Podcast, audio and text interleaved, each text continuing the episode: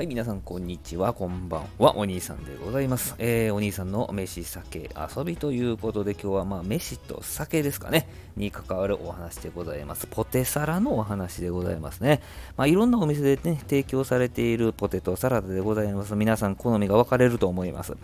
えー、ポテサラの好みっていうと、やっぱりもう材料と配合のバランス、まあ、それがまあ好みにつながると思うんですけれども、まあ、私もね、これまでいろんなポテトサラダをいただいて、とうとう自分の中で、まあ、暫定1位の、ポテサラの配合というかね、えー、内容が判明いたしましてですね、えー、それをですね、検証していきたいと思うんですけど、私のね、好きな配合材料はですね、まあ、もちろんポテトですよね。で、卵、この2つがちょっと多めがいいですね。で、あんまり水分のあるお野菜は少なめの方がいいかなと思いますね。きゅうりとかね。はい。まあ、肉系が少々あれば、あより良いというふうな形で分かってきました。なので、まあ、ポテト、卵、でまあ、まあ、ベーコンとかね、細かく刻んであるといいですね。で、そこに、まあ、オニオンスライスがあった。もうこれぐらいでいいかなっていうのが分かってきました。多少、ちょっとだけマヨネーズぐらいがね、えー、いいかなと思いまして、まあ、最近トッピングによく見られるオニオンチップなんかがバサーっとかかっているとね、えー、いいかなっていうのが分かってきましたね。まあ、この辺りはビールとハイボールにぴったりやと。まあ、どうしてもそのおかずというよりもこうビールとかねお酒のおつまみなのがいいんだなということが分かってきました。でまあこの暫定1位のポテトサラダを提供してくださるお店がベラミという立ち飲みのお店だと。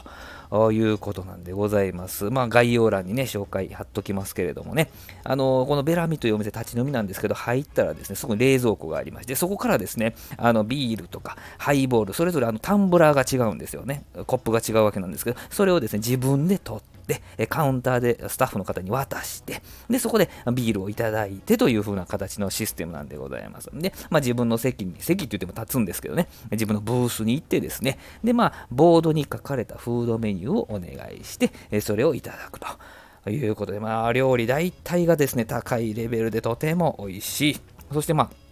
まあ、立ち飲みですから、お一人っていうこともあったり、まあ、お二人、三人、三人はないか、あまあ、二人ぐらいが多いですかね。えー、ちょうど良いボリュームなんでございます。えー、まあ、私気に入っててこの、ここで絶対ポテトサラダをね、頼むんですけど、これがね、写真のポテトサラダなんでございますけどね。まあ、今のところ私の中で暫定1位のポテトサラダという風なね、私だけの称号をね、与えておこうと思いますけどね。あ皆さん、ポテトサラダに好みありますか？もうなんかこう、もう出来合いのね、こうなんか袋からジューって絞るようなもうポテトサラダはちょっともうご勘弁いただきたいというふうに思うんですけどねね。やっぱりポテトサラダってその場で作るわけじゃなくて、だいたい仕込んであることがもちろん多いんですけども、その分ね、時間かけてるかかけてないかっていうのがよーく出てきますよね、お店によってね。はい。皆さんのお好きなポテトサラダ、どんなポテトサラダでございましょうかね。はい。また教えていただけたらと思います。今日はこの辺まででございます。では、また。